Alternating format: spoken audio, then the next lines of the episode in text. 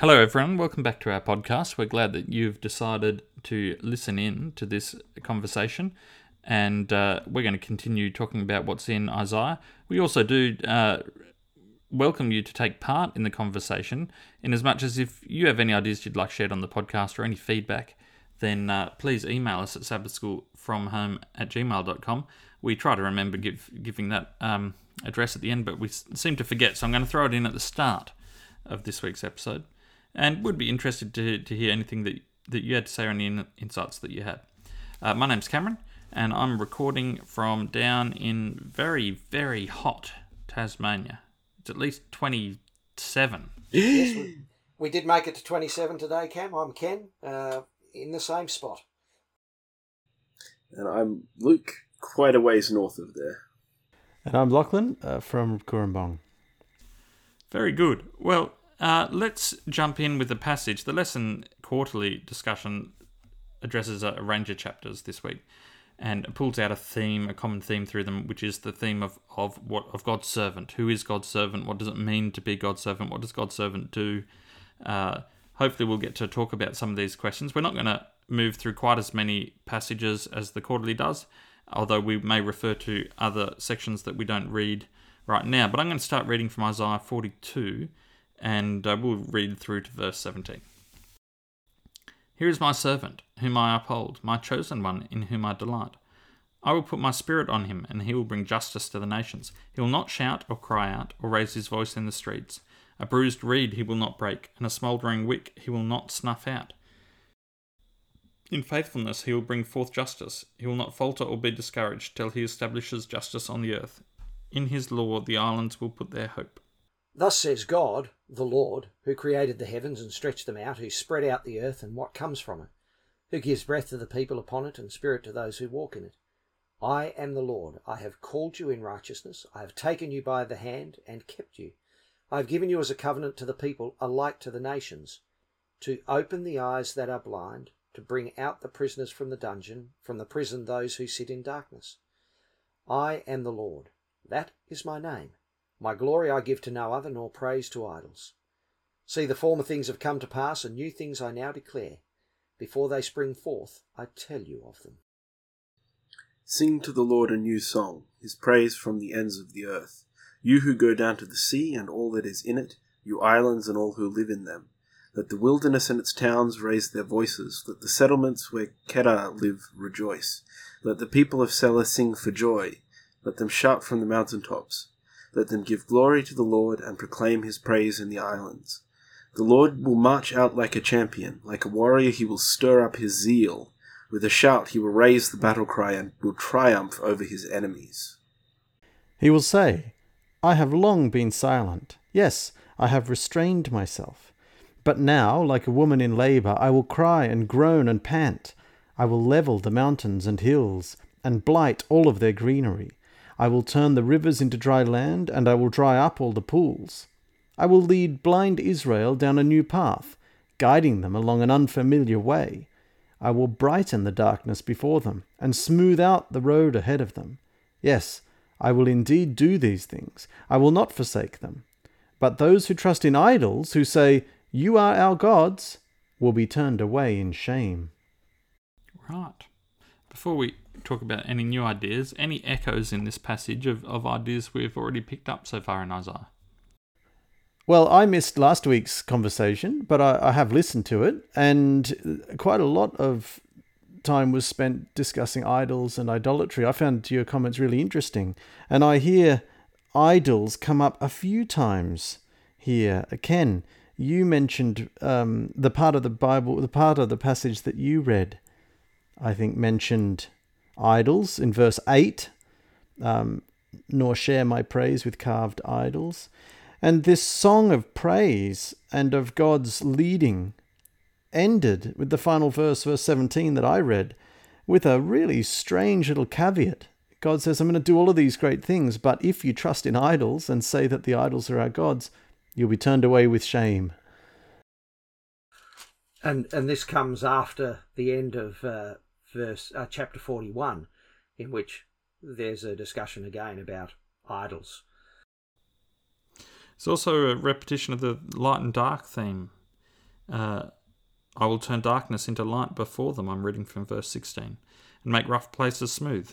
And that actually continues on in the later part of the chapter, which we didn't read, um, where he complains, uh, complains that his servants are blind and deaf, and their eyes are sh- don't see and their ears are shut. I don't know that. And he wants them to listen and to see. Yeah, I don't know if it's a complaint as such. The later verses.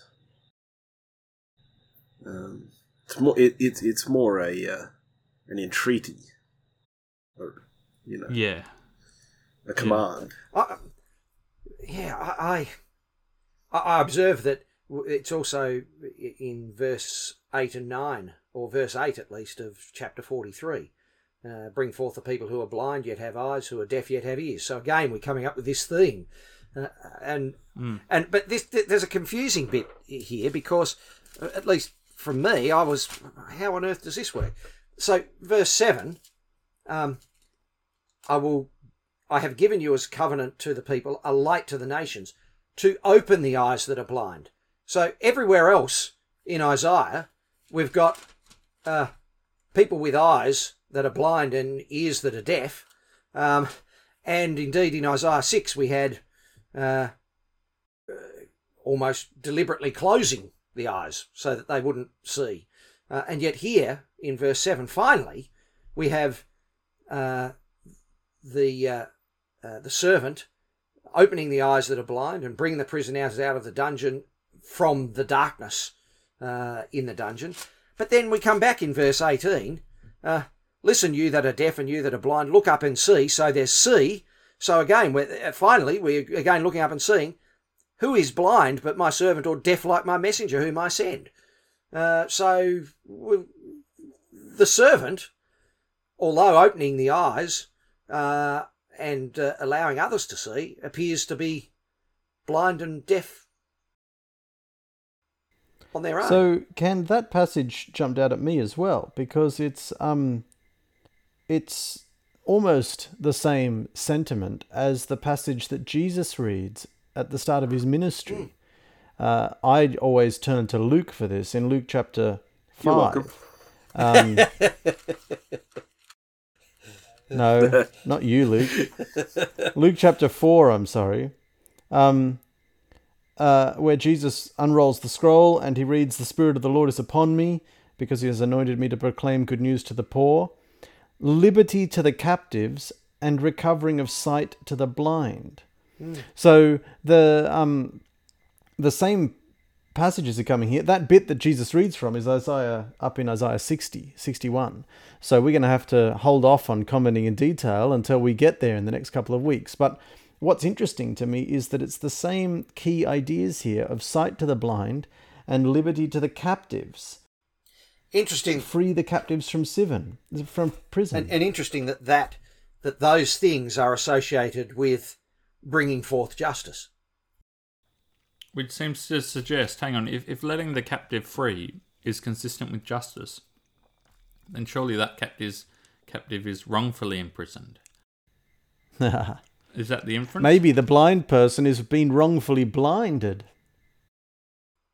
I, I recall sitting out in the Scottsdale Magistrates Court, which is held in the council chambers at Scottsdale, a little town uh, east of Launceston. Um, and uh, I went into the courtroom, and uh, the lights were on in the in the room uh, everywhere uh, except over the bench where I was. Uh, and I uh, reflected on the fact that perhaps everybody's trying to keep me in the dark, uh, and they don't really want me to know, um, and that maybe the administration of justice required the judge to be a little blind. Um, Yes. I, I don't necessarily think that that's true, but it was a reflection. There's part here at the start of Isaiah 42 that has me slightly puzzled. I don't think it's of immense consequence, but why is it that the servant whom God will strengthen and who is chosen and who pleases God will bring justice to the nations? In verse 2, he will not shout or raise his voice in public. It goes on to say he will not crush the weakest reed nor put out a flickering candle, so it seems to be speaking of a gentleness. Maybe that's all there is to it, but coming in the context of a book of prophecies that are proclaimed and and oracles that have been delivered to nations, uh, I get the feeling that Isaiah is full of of raising voice in public with proclaiming the word of the Lord. So I, I just find it slightly puzzling here in verse two that that the God's servant will not shout. This passage, I mean, and we've noticed this elsewhere in the book, that there seems to be sort of many what we would see as contradictory facets to to who God is and what He is and what He does that are seem, seemingly held next to each other with, with no obvious sense of conflict in the mind of the author. Uh, and um, even within this passage, God lends Himself to many metaphors. God and slash or His servant. I think sometimes it's not. Well, but th- that's where there is a distinction, Cam, because the servant, he will not cry or lift up his voice in verse 2 of chapter 42, but God, in verse 14, has held his peace and now he is crying out. Uh, Yeah, but before that, the Lord will march out like a mighty man, like a warrior. He will go out Yes, and still, exactly. still, There's- stir his zeal. And the mighty man wreaks havoc and destruction. The woman in childbirth is bringing forth new life into the That world. That also wreaks they're havoc quiet. and destruction. Yeah, I mean, that is Well, that is that's- the, the metaphor in the passage. Um, but yeah, I was going to say there is a, a marked contrast between the behavior of the servant of God and God itself, which may tie into these concepts that we've talked about before, which is that you're not always what is what is moral and right for an entity like a creator God to do, and what is moral and right for us to do are different things because we do not have the knowledge or the goodness of a creator God. And so the, the, the, the expectations of behavior are different. But I find it really interesting that it's the gentle behavior of the servant that brings justice, as opposed to any sort of uh, violent or forceful application of, of like, law like and order, the for West's example. the West's effort to bring freedom and democracy to the Middle East. Hmm. In I was in trying to return be subtle, crude oil. no, that's a great point, Luke, because in verse 3, you know, following on exactly from this, the, the servant will not crush the weakest reed. So that's how gentle the servant will be. Um, you know, the, the literal reading of that is even when walking on the ground, will walk so gently that, that even the weakest reed underfoot will not be crushed. You know, it's a quite a it's quite an uh, a an interesting, I think, an evocative image. and a there. dimly burning Um, wick but won't be quenched. Yeah. You know when you try and light a candle and the match is nearly out and the and, and, and the wick hasn't quite caught and it's almost there and and you know it's it's that sort of picture. You've you've got to treat that really carefully and gently, uh, So, or, look- or, or it'll just go out. But this if is you- this is the problem. You go, Cam. This is this is the problem that we talked about earlier. Luke, you raised it in one of the passages where we were a bit concerned with God destroying 185,000 Assyrians, and we thought that might be a bit too cruel. That might be too much of the warrior, the going out and indiscriminately destroying his Well, it's foes. even worse than a warrior because a warrior a than a warrior warrior, kills yeah. their enemies in battle. This was killing killing people, defenseless people in their sleep. Yes, well, exactly. And and but then but then if you then ask the question, uh, were these people truly innocent? Um, was was a net amount of lives saved by this process, or you know, was there some alternate reasons? You then run into the questions you raised, Luke. That well, there surely there are many other circumstances where where God could have intervened and killed 185,000 people, Who or maybe less than that. Maybe just maybe just a handful. A handful of people killed in the 1930s could have saved a lot of life pick any We- era, in the, really. in the You say surely there must Yeah. be circumstances, but you, so you the problem is that. though in this passage but the problem in this passage is that it's it's we find it hard to understand the warrior striding out to destroy enemies but the the restraint the gentleness of this servant is also hard to understand why is why is the servant so gentle if there's so much that needs doing, if there's so much injustice, if there's so much bad stuff going on, why, why doesn't he just come in and sort it out? In other, it's God's restraint. We're, we're simultaneously complaining about two, two think God can't win. We're in one chapter we're complaining that he does too much, and in one we're complaining that he's not doing enough. Well, I think it's worth distinguishing that the servant is not God. So maybe uh, there's two different roles being played here, Good cop, bad cop. more or less. And look, if you if you take the passages about the reeds and the wicks, not literally, what it suggests is possessing possessing power, um, but but refraining from using it to hurt those who are weaker. There's a wonderful phrase that I read somewhere, and I think it might have been Brennan Manning um, in one of his books, maybe the Ragamuffin Gospel or something like that, where he spoke about the gentleness of true strength. And I thought that Hmm. was just a really wonderful phrase. And look, people who exercise power uh, need to exercise restraint in that power, and it's uh, it's a significant challenge uh, in of, of being uh, willing to um, withhold uh, the exercise of power uh, for the good um, of the individual and the community.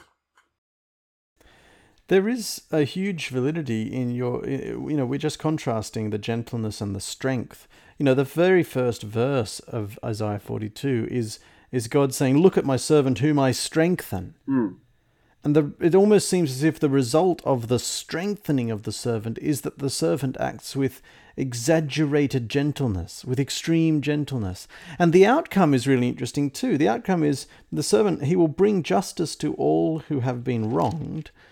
And in verse 4, he will not falter or lose heart until justice prevails throughout the earth. Even distant lands beyond the sea will await for his, hmm. dis- his, his Now, what a mission that would This be! is for a picture servants. of global justice. This is not a picture of the restoration of Israel. It seems to me, in, in this passage, this is Well, a, a it's- it's glimpse something of the sort of global mission that we get in the New Testament. that was very interesting in this chapter is it refers to islands multiple times.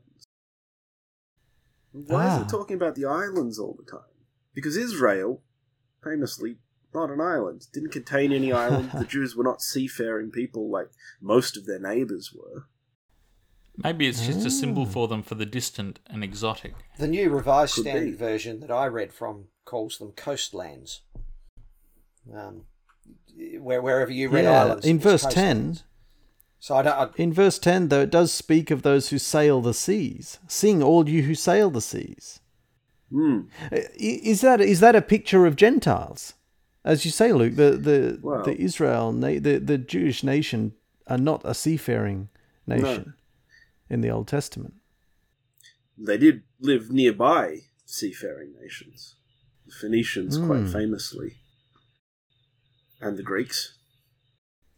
And whoever it was who was sailing the wrong way, that Jonah was able to get on board their boat. from- I, I, I think.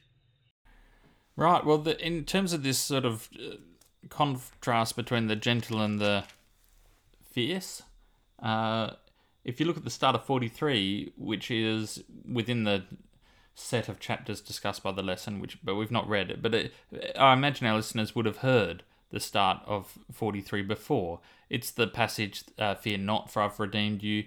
Uh, when you pass through the waters, I'll be with you. When you pass through the rivers, they'll not sweep over you. When you walk through the fire, you'll not be burned. The flames will not set you ablaze, for I am the Lord your God, the Holy One of Israel, your Saviour. Mm. And then later on it says, Lead out those who have eyes but are blind, who have who have ears but are deaf. All the nations gather together and all the peoples assemble. Uh, I wonder whether So any of our a- listeners, Cam, have some thoughts on this. This eyes open and closed, and seeing and not seeing, and hearing and not hearing, and and, and those sort of things. That seems to keep coming up because we've we've discussed it quite a bit, but I don't feel there's ever been any real resolution to it. I wonder if there's some wisdom out there yeah. that uh, could Our be shared with us. Can our trouble is, Ken, is that we've opened our eyes, but we haven't seen. well, there you go. We're living testament to the truth of these verses. Yeah, we did touch on that last week as well. that we have to be careful not to judge the contemporary audience of, of these writings or speeches or whatever, however they were originally delivered, um, because you know it could apply just as much to us. And the the issue is the issue is that sometimes God seems to be telling people to make, you know, intending Isaiah to make people's eyes blind. At other times, he's stating that people are blind. At other times, he's complaining. It seems that people are blind when when they should be seeing. At other times, he's sort of foretelling a, a, a distant time when people will be able to see. Uh, there's you know that phrase in that day. But the metaphor is not used in any sort of consistent context. Is there? So your drawing attention to Isaiah 43, Cam, made me glance over the page, and in Isaiah 43, verse 17, um, it's it's in the mouth of the Lord. It's recounting his agency and his power as revealed through the story of the Exodus. You know, I Yep. called forth the mighty army of Egypt with its chariots. I drew them beneath the waves, and they drowned. Their lives snuffed out like a smouldering candle wick. And it's just the repetition of that imagery, which we only just commented on, that was present at the start of Isaiah 42. And I wonder if it might That's help us. That's the bad Because. Because that is the that's bad not the cop. servant. It's not the servant who did that. That's God Himself. Uh, No, that's right. But is- I wonder, you know, we was we were asking, you know, I was, we were commenting that taken literally, this image of the snuffing out the the weak flame on a smouldering candle um, is an evocative image, but maybe it actually carries some Im- implications around, you know, um, the unjust or or just or something as big as the, the taking of life. And so when when the snuffing of the candle wick at the start of 40 Isaiah 42 um, the servant he will not put out a flickering candle he will bring justice to all who have been wronged is that is it possible to take that as being connected to you know he will not um be blasé about the about the human life yeah. I- I, I- wonder was a flickering. You could imagine a flickering candle being a sort of a, a, an idiom for life. Well, it, it is exactly that. We, we use that um, metaphor all the time. I, I wonder if there's not a connection between the the end of 42 and the beginning. In that the end, the beginning of 42 sort of lays out what God does. If if we're saying you're looking at 41 and we're saying that God's servant here is Israel and Judah, right? Sort of lays out what God wants, how God wants his servants to behave. And then if you go down to the end of 42, it talks about, well, we're back to the bad cop and it's as troublesome as ever, Cam. Hmm. Is But there something? look what it says in sorry. 24. It says, Who handed Jacob over to become loot and Israel to the plunderers? Was it not the Lord against whom we have sinned? For they would not follow his ways, they did not obey his law. So he poured out on them his burning anger, the violence of war. It enveloped them in flames, yet they did not understand. So it's that seeing but not understanding again. Consumed them, but they did not take it to heart. And I wonder if that's not a connection between, well, here's what you should do, you didn't do it, here's the consequences. I still don't understand how it's moral. I, I, I also Cam, wonder. but- Go on. Sorry. No, that, that was it. But, but I wonder if there's a connection there. I, I, this brought to mind seeing this the uh, servant who brings justice, uh, but does it but does it gently, uh, and the God who acts uh, ferociously. Um, brought to mind Romans twelve, the end of Romans twelve, uh, in particular uh, seventeen to twenty one. Do not repay anyone evil for evil. Be careful to do what is right in the eyes of everybody. If it is possible, as far as it depends on you, live at peace with everyone. Do not take revenge, my friends, but leave room for God's wrath. For it is written, It is mine to avenge, I will repay, says the Lord. On the contrary, if your enemy is hungry, feed him. If he is thirsty, give him something to drink. In doing this, you'll heap burning coals on his head. I love the fact that there's a, you know, you, you're really doing it just to get back, make, make it even worse for him by being nice to him. Um, uh, do not be overcome also- by evil, but overcome evil with good. Um, The, the burning coals is just a statement of fact. well, it is. It's a, it's descriptive, not prescriptive. Yeah. It's descriptive, not prescriptive. That's a that's But a that- really that- good connection, Ken. Uh, sorry, you go, Ken. Yeah. I was, I was going to say, uh, Ken, I don't think you were there, but at Launceston Church, that was raised in one of the passages in an earlier week um, in our group discussion there, um, stating that all these passages that talk of God's vengeance, uh, the intended effect of those passages is to make us less vengeful. Mm. All Yes, the, it's- God's it- got it in exactly hand. as- Don't you take it in hand. Exactly as that passage. I mean, that passage said it said it explicitly. Leave room for God's wrath because He Hmm. takes the responsibility of delivering punishment, uh, so that we don't have to take that responsibility because that in- responsibility does bad things to us. indeed, because he takes responsibility, our role has to be, in essence, exactly the opposite. Uh, so that we feed our enemies, not that we uh, destroy them or, uh, you know, use an opportunity for revenge. We give them something to drink when they're thirsty. So that our role is to, in essence, bend over backwards uh, to make sure that right is done in every situation and leave the consequences of other people's conduct to God. And There's a very interesting implication Where of there's this. doubt, um, use restraint.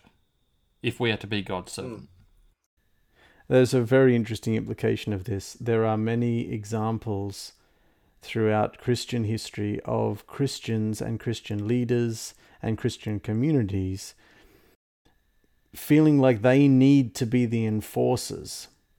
And I don't know, we could pick so many different examples, but but one which is somewhat topical would be the the issue of the involvement of and the inclusion of homosexual or transen- transgender people in Christian community.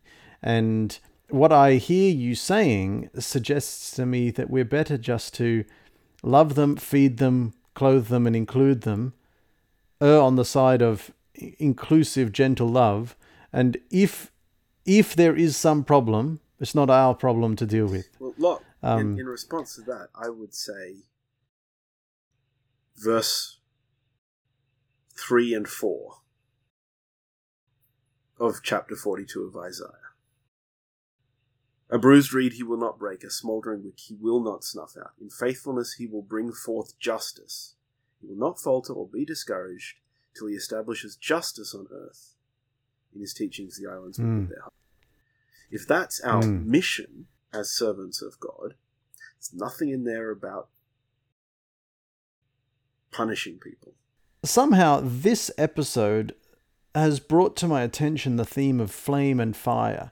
Uh, we commented on the candle and the candles being snuffed out. If you look in verse um, end of verse thirty, sorry, end of chapter forty-two, they were enveloped in flames, but they still refused to understand. They were consumed by fire, but they did not learn their lesson.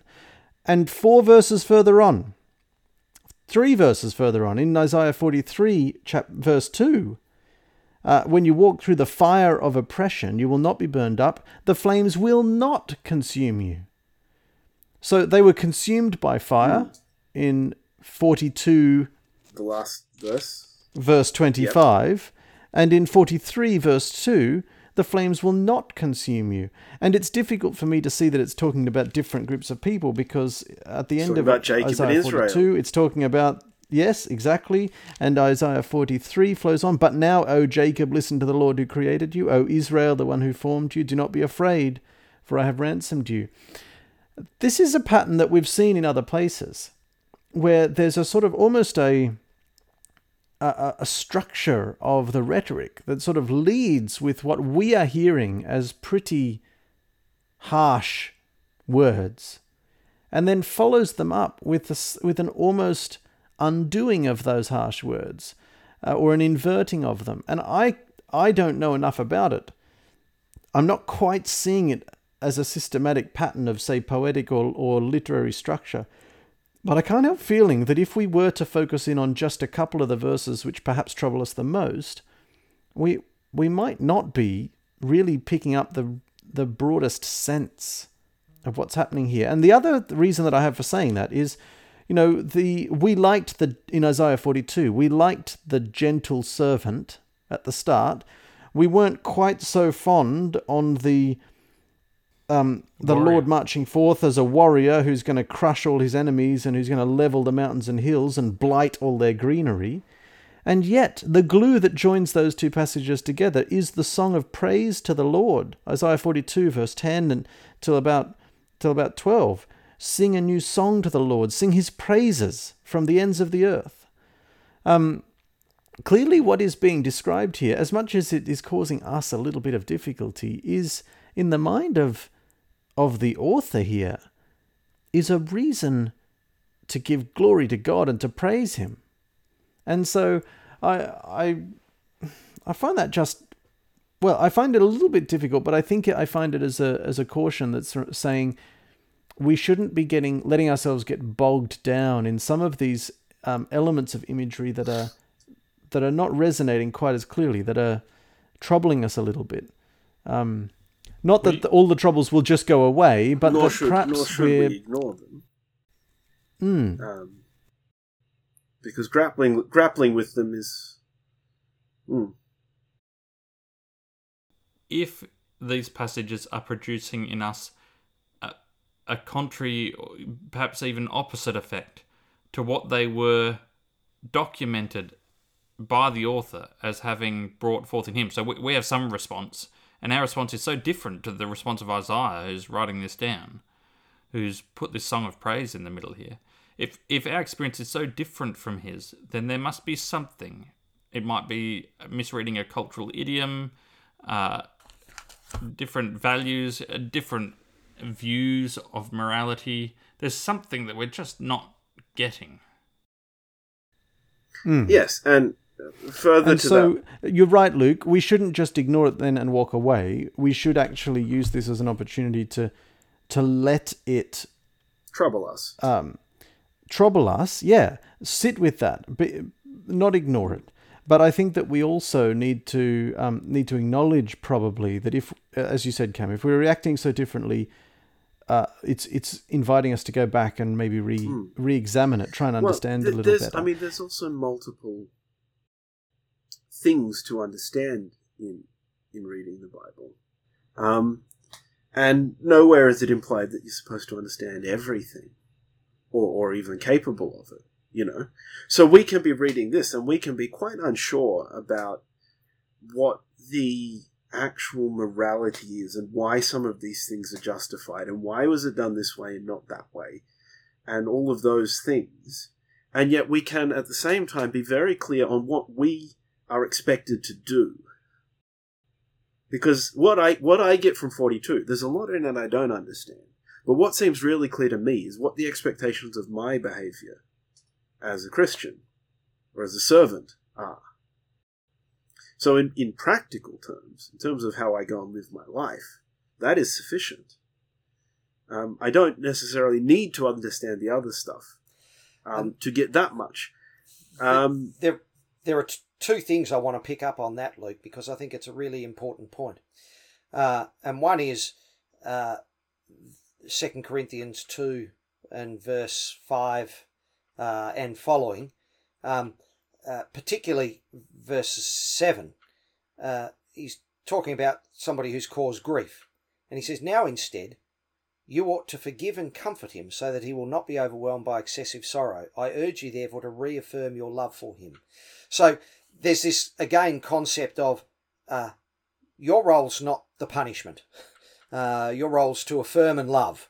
Uh, and that's part of the gentleness and indeed part of the bringing forth justice because part of the bringing forth justice is not just the gentleness uh, for the innocent, but is also the punishment, and perhaps it is the gentleness of the servant and the restraint of the servant that makes way and creates room uh, for God uh, to do His work um, in judging. But uh, so that's one thing.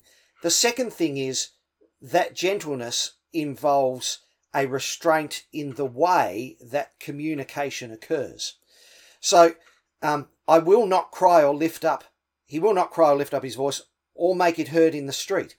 And immediately that brings to mind, and I, in the, when I went looking for it, I just couldn't find it, but you'll remember the passage where Paul says, yeah, I did not come to you with, um, you know, fancy words and rhetoric and, and, and persuasive speech. Um, but I just spoke the truth. Um, now, it seems to me that uh, so often what we try to do with what we call evangelism uh, is to, uh, in the nicest possible way, uh, present to people how uh, any alternative view to the one that is being proclaimed uh, must be absolute nonsense and this is completely and utterly watertight. Um, there is no other rational um, uh, view that can possibly be held. Uh, so that in a sense we're we're forcing and compelling people uh, to come to a particular position uh, in a way that perhaps is inconsistent with Paul's approach uh, and is inconsistent with the approach of the servant in the start of Isaiah chapter 42. Yeah, if our message is obvious, then there's no need to say that it's obvious. So I mean, when when you spend so much time, I mean, it's the this man doth protest too much. When you spend so much time and energy saying the Bible can only understood be understood this way, and it is obvious if you just read it that this has to be the way. The more the more that we say that the Bible obviously means what we think it means, uh, we it completely the, undermines the less compelling we are. Mm, mm. the less less compelling we are. Uh, it, it's like when someone says to you. Um, is like when someone says to you, "No offense, but." Yeah. I mean, really. If- if- Or I mean, not it's to be offensive. political, but or I'm not a Yeah. racist, but etc. etc. But yeah, yeah, yeah, if you have to say So- but, in fact, yeah. just And if you have to don't say it. qualify what you're saying, then be careful how you're qualifying it because it might reveal a, a lot more. I I am not so sure, Luke, that I, although I, I agree with the point you made about it's very obvious that our role is to be significantly more gentle than God, inasmuch as we do not have the wisdom and insight to make some of the difficult decisions. We should just leave them to God. We do at least know that treating people kindly is something that God likes. So I think I think that's a strong point. But what we've read in the book of Isaiah so far is God's interactions at a very large scale in the world of the author, at the level of nations and ideologies and big groups. And uh, Isaiah is God's servant, and in his way, he's trying to work with God to achieve his ends. Uh, what is God doing in the world right now at that level?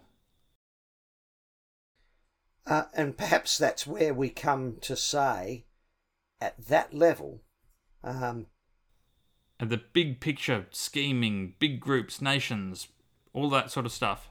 I'm not sure that we can say, which is perhaps why uh, we are to behave as the servant at the start of Isaiah 42. Yeah. Because I, I, I do, I mean, the news feed, I mean, it's almost certain. Not the Facebook newsfeed God- as of today, Cam, I'm not, sure. Not the Facebook Yeah. news feed, Ken. I'm not on Facebook, but um, I'm sure I'm I'm not certain that if God was active in the world everywhere, as I, I think he probably is, I'm not sure that it would feature in a news feed, or that even if it did, you'd understand it. Or even if it did, that I'd understand. I'm sure that the great triumphs that God is most proud of, may be small triumphs of people against difficult odds, and and we may never hear of them, but. But that's not what Isaiah's talking about. It's not talking about those. He's talking about God being involved at a really big, at the sort of level that would be reported in a news feed. The- yes and no. So here's a here's a little theme um, that is picked up. So in the verse that we read in Isaiah 42, um, that comes just after this this laboring mother imagery. Um, so Isaiah 42, verse 15 and 16. So I will level the mountains and hills and blight all their greenery. I will turn the rivers into dry land and will dry up all the pools. So there's um, you know geoengineering with the leveling of mountains and hills.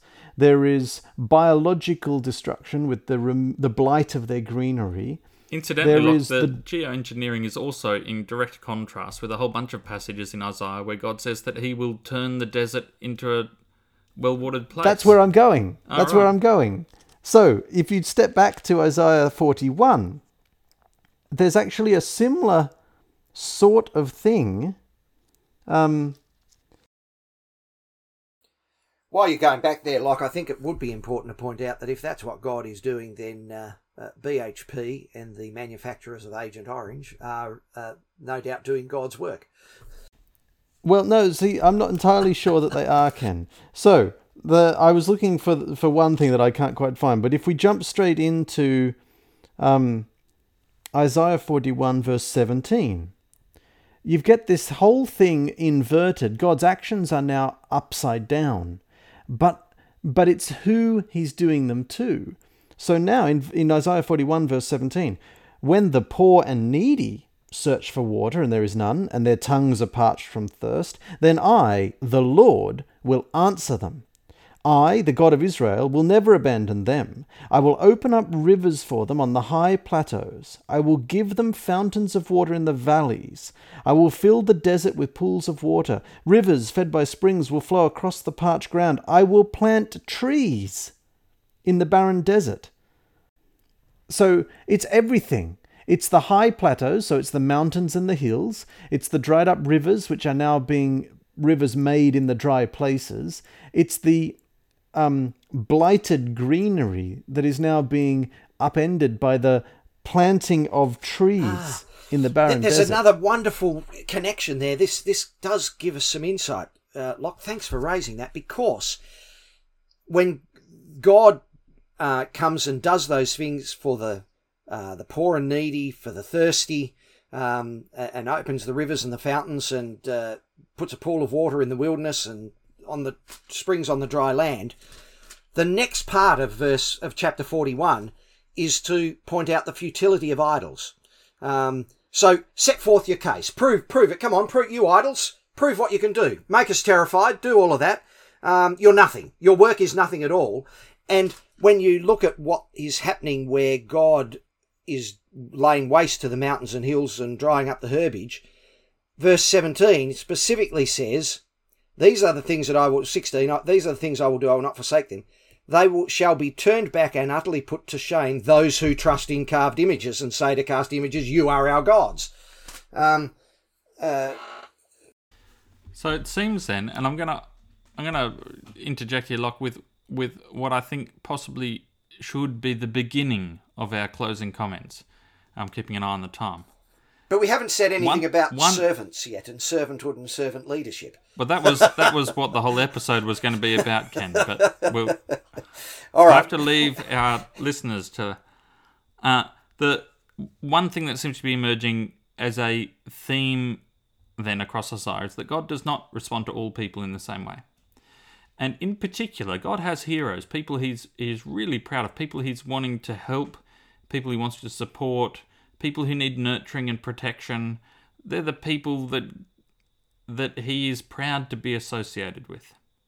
And he has some people who really drive him to I was going to say drive him to drink. That's not that's they don't drive him to drink, but but that's the sentiment. They frustrate him. They they are they not- drive him to blight all the greenery. they drive him to blight all the all the greenery. And the point that Isaiah makes here, as as he makes elsewhere, is that the people that receive God's blessing are not the people you would think if you saw them and saw what cars they drove and how secure they were and you know how well off or or you know um, powerful or influential. They're not the people that you would suspect necessarily.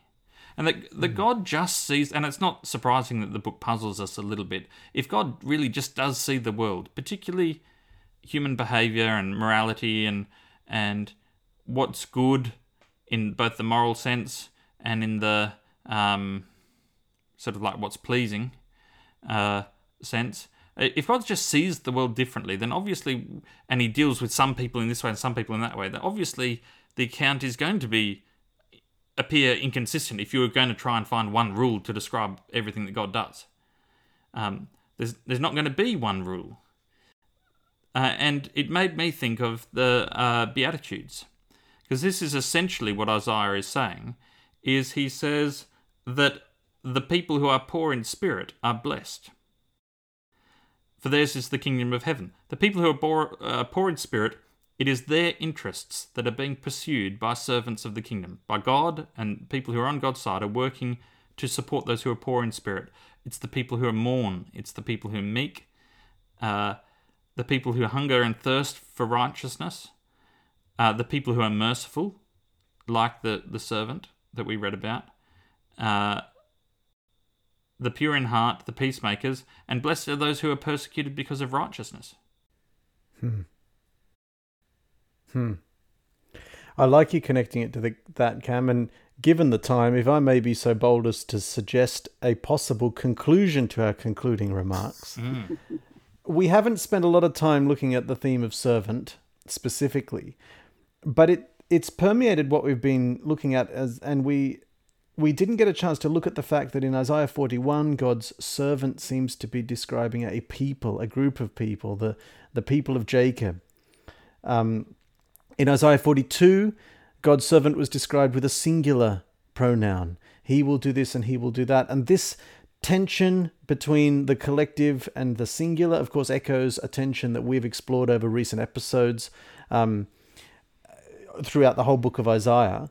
And it continues for the following couple of chapters. And in Isaiah 49, there's an interesting thing said, and I would like to propose that one thing, it doesn't resolve the tension, but one thing we can take from the tension between God's servant being people collectively and being an individual. Obviously, there's a messianic element to this, an application in the person and ministry of Jesus Christ, and I think that that is um, very clear and very strong. But we can take from the ambiguity the blurring of the singular with the collective that maybe we can we are being called to identify with this servant. And what happens to the servant in Isaiah 49? The servant replies, "But my work seems so useless." This is 49 verse 4. Mm. I have spent my strength for nothing and to no purpose. Yet I leave it all in the Lord's hand. I will trust God for my reward. There is a sense of I haven't actually done very much. God is big, and I have had lofty goals and things in mind, and I really I've been limited mm. by my humanness, and I don't feel I've actually achieved anything. And what does God say in verse eight? Sorry, verse six of Isaiah forty nine. God says, "You will do more than restore the people of Israel to me. I will make you a light to the Gentiles, and you will bring my salvation to the ends of the earth." I hear that as God saying, "Hey." I'm not sure that you were in the right position to evaluate how effective you were hmm. as my servant. I am blessing you profoundly. Stop measuring yourself the way that you think you are you are trying to measure yourself and remember that I'm the one who measures you and I am blessing you abundantly and you are part of my mission to bring salvation to the ends of the earth and I know that this is applying to the ministry of Jesus but I also feel it as an encouragement to those of us who are following God in the way of Jesus yeah. As we attempt to be God's servant and we choose to align ourselves with God's kingdom, it can feel futile and it can feel like we're not getting very far. And I find great encouragement in that idea mm. that God might be, you know, you will do more than restore the people of Israel to me. You will do more than you think you have achieved. Mm. Well, let's leave it there in the oh, interest of time. We, we don't have time might... for a conclusion of a conclusion of a conclusion. if it's if it's very quick. I'm joking. Go ahead. oh, okay. Um, oh, yes. Well, all I was going to say is that anyone's welcome to send in their own concluding comments, as always, and uh, that if you uh, if you enjoy this podcast, you're welcome to share it with your friends, and if you find it utterly abhorrent, you're welcome to share it with your enemies.